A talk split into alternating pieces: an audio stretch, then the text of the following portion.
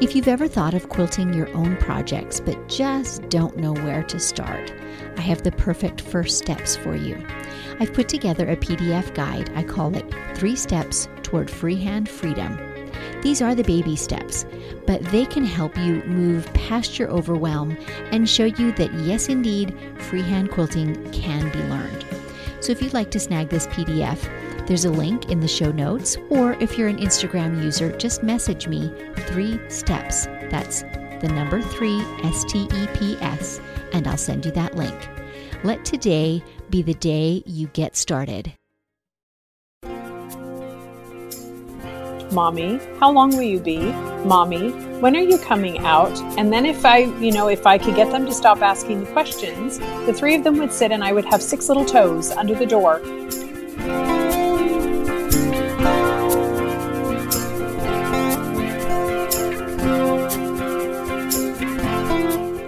Today, my sister in law, Murray Whitmer, is joining me virtually in my studio. Now, Murray and I have been sisters in law for over 30 years. So we have lots and lots of shared history and stories for you today. Over those years, I've seen Murray try her hand at a whole bunch of different crafty endeavors, from knitting and crocheting to making toothbrush rugs. And yes, really, that is a thing. And no, you don't actually use your toothbrush, don't worry.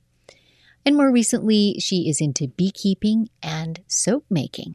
So we've got lots of goodies to share with you today. Stay tuned. Today's Pins and Needles is brought to you by The Will and Dave Show.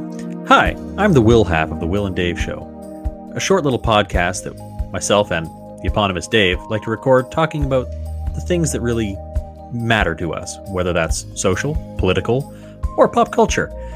Usually we don't see eye to eye, but more often than not, we can find some common ground in there somewhere. And now, back to pins and needles with a quick tip for all you sharp quilters out there. One of the most common challenges that we quilters face, whether we're working on a long arm machine or on a domestic machine, is bulky seam allowances. So, wherever a number of seams come together at a point or cross over each other, you can get a lot of layers of fabric forming a very bulky area. And what happens is if you quilt, if you avoid quilting on that area and you quilt, say, a half an inch away, where you've quilted, the quilt will be super flat and thin, and conversely, it will cause that bulky seam allowance area that's nearby but not quilted over to really puff up. And in the finished quilt, that's what's going to draw your eye. It's going to be really noticeable and eye catching. So, much better then to do your quilting right over that bulky area, or at least very close to it, like an eighth of an inch away. It will help that bulky area to compress and lay flatter, resulting in a much more flat appearance in your finished quilt.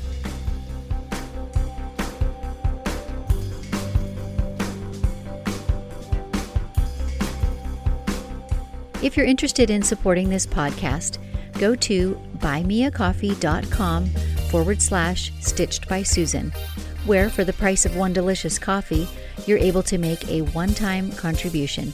This helps me get a better microphone and enables me to keep bringing you these weekly episodes. Thank you so much for your support, and maybe take a moment now to refill your cup as you settle back to enjoy today's interview.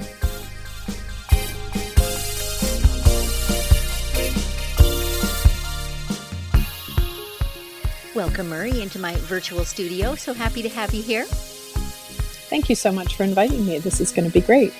It is. And we have a lot of years of crafting history behind us, so we'll have some good stories today. I know we will. But actually, I'd like to start not so much with the crafting end of things as some of our personal history, I guess. When I first came into your family, your children were small and you were kind of neck deep in homeschooling them. And that was so fascinating to me and was very influential actually in our decision a few years later to homeschool our own kids for about 15 years. So just give us a few sentence picture of what home life was like for you, and you might play into that whether or not you ever found time for crafting in those crazy early years. Oh, well, home life was just busy. You know, you started first thing in the morning and you just went all day. And yes, I absolutely fit crafting in, but I fit it in after everyone went to bed. And I would sit and do crafts late into the night or early into the morning because sometimes that was my outlet to just have something creative that I could do.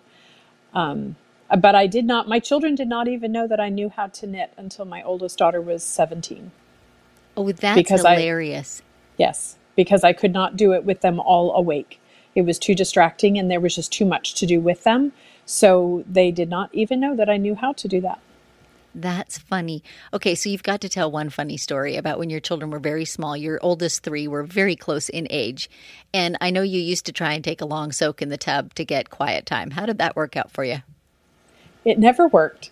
There was never a time when it worked because I would have knock, knock, knock, knock, knock on the door. Mommy, I need such and such. Mommy, how long will you be? Mommy, when are you coming out? And then if I, you know, if I could get them to stop asking the questions, the three of them would sit and I would have six little toes under the door and they would just sit right outside the door.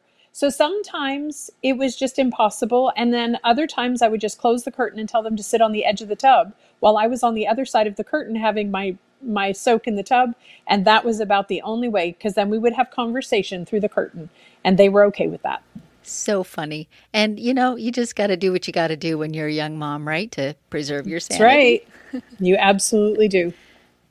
Okay, so fast forward a few more years, and you and I both just share a love for all things crafty and creative. So, what were some of your favorites over the years that you keep going back to? Well, knitting is my go to. Knitting is the thing that I do all the time. Um, I always have several knitting projects on the go. Like right now, I'm knitting a uh, tank top for my oldest daughter. I am making dishcloths and I am working on scrubbies, which I've never done before. And I'm finding that to be very interesting. I also have several pairs of socks on the go. Um, and I change from project to project because I am a crafty person. I have decided that we cannot say that we do not focus we just need change of focus. So I get bored very easily. And so I find that I have to go on to a different craft. If I get bored with one, I just switch to the other. And that's why I keep several going, because then it keeps me interested and I always get them done. It just takes me a little bit of time to get them done. But I would say that knitting is my go to. Um, my latest form of crafting, though, has been soap and lotions and uh, that sort of thing. And I can speak from experience. Your lotions, in particular, are a wonderful thing. I love them. Yeah, they're fun to do. You should all have a sister in law that makes handmade lotions that they just smell so delicious. You could almost eat them. So, what what does that process look like? I know absolutely nothing about soap making. So, if you don't mind, give me a, a little rundown on the mysteries involved in well, making your own soap.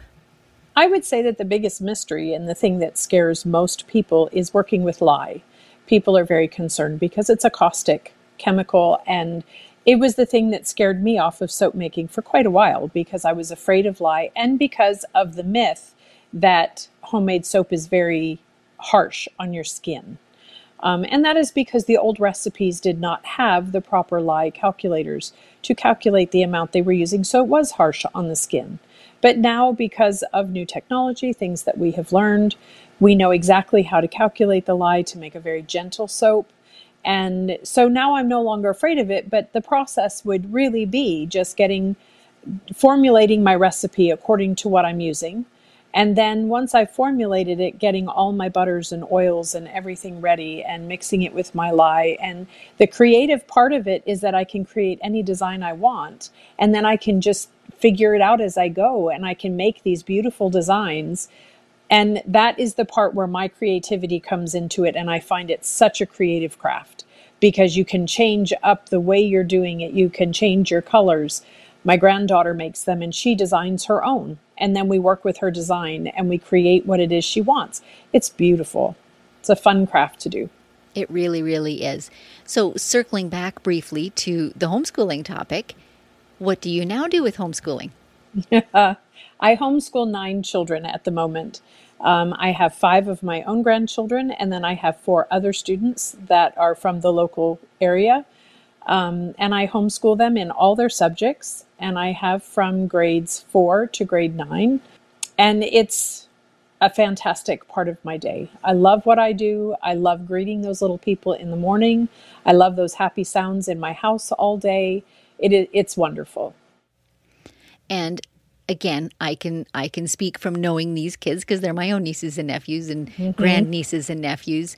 Um, the experience for them is absolutely rich. I just can't I can't overemphasize how wonderful of an education you're giving them and just the wealth of um, practical knowledge that you give them. So you talk about making soap with your granddaughter. I know that you garden quite a lot. I know that you have mm-hmm. bees in your backyard. So are those projects part of your homeschooling too? They are. Um, I have one grandson in particular who really loves bees. So we have actually purchased him his own hive this year. Up until now, he has just come to be with me when I do mine, and he's been there when we do the extraction of honey, and he's not afraid of them in any way. So now we have bought him his own hive, which will be in his backyard, and he will begin the process on his own, which is going to be really, really fun for him. Um, but yes, I do all of these crafts with the children, and every year we will do gardening. But then we also, in the fall, when school begins, I begin every year with a different process of preserving food. So we've done drying food, we've done freezing food, we've done canning food, um, we've done all the processes of preserving food um, at the beginning of the year. And last year, because we had done so many, I thought, well, we'll change it up a little bit. And we did milk and we were able to make cheese and we made yogurt and we made ice cream and they learned about all the products that are made from milk and they actually made them on their own and they really love these processes so a couple christmases ago all our kids were home and i say kids you know they're all in their 20s at that point and you know kids and kids in law so we're all sitting in the living room watching a movie at one point and they're talking about making butter and i have the butter churn from my childhood. It's like a one gallon size mm-hmm. with the paddle, you know, the handle that you crank and the paddle turns and you make butter. And None of them had ever done that, so they were mystified by this process. So I went and got some cream. And while we watched the movie, we're passing the butter churn from hand to hand to hand, right? And they're sitting there kind of lackadaisically turning the little handle. And I'm cheering them on. I'm like, kids, you've got to crank the handle if you ever want to see butter. Yes. Anyway, it was amusing to see them because I grew up on a farm, so that was part of my daily life. But you forget that kids nowadays just think butter comes off a store shelf, you know? And it was yes. just fun to see them, their eyes be open to that whole process. So, yes. Honestly, your grandkids are so, so lucky. I wish I could be one of them. Can I do that? Sure. Absolutely. I've had a lot of adults say that. One year we did wool because, again, they don't know where fabric comes from and they don't understand the process from sheep to fabric and textile. And so I actually took them all out to a farm and we watched them shear the sheep. And then we, they gave us some wool and we brought it home and we washed it and we laid it all out. And then I had a woman who does spinning come and she gave them each a drop spindle and she showed them how to create using the carders, how to create the little rolags to make their own. And then she was teaching them how to spin with their drop spindles these processes children today they really don't get to see that from the animal to the textile. And this way they get a chance to experience it. It's fun.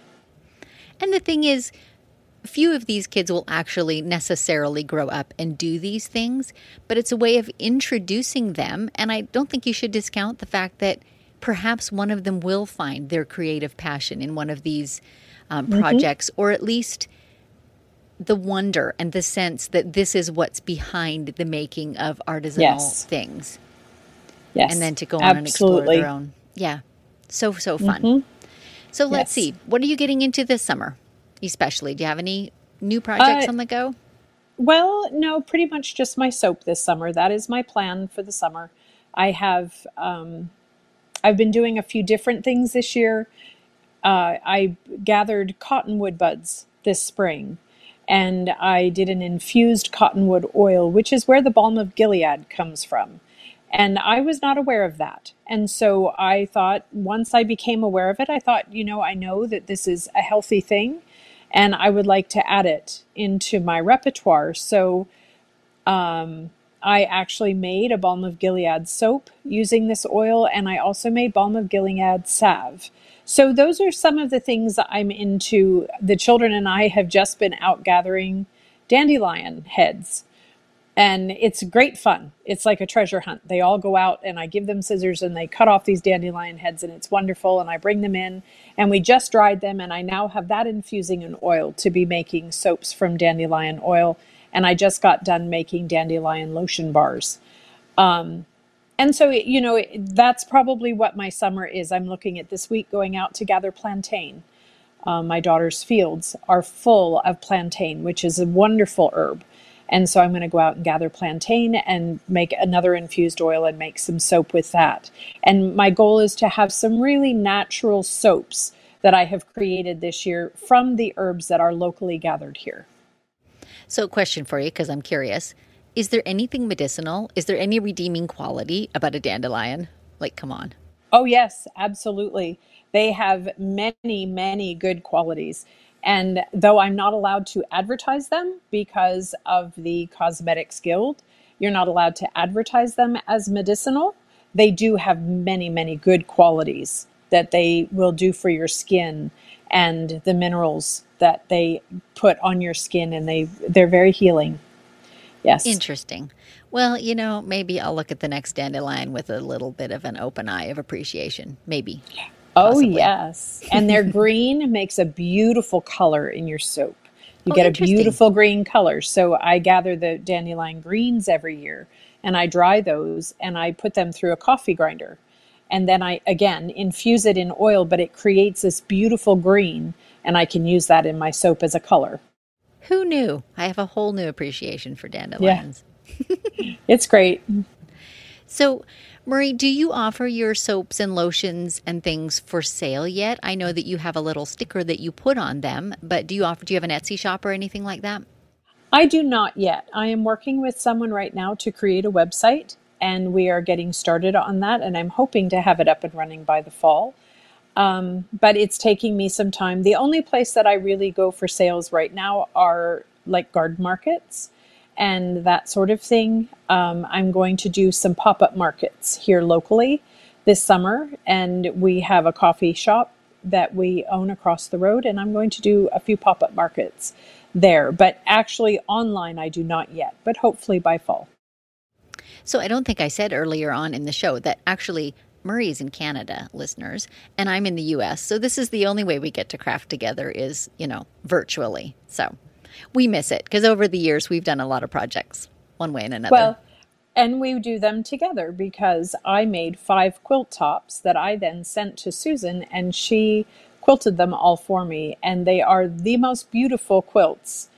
And I just cannot say how exquisite the quilting was that was done. And they were each unique because they were for my children.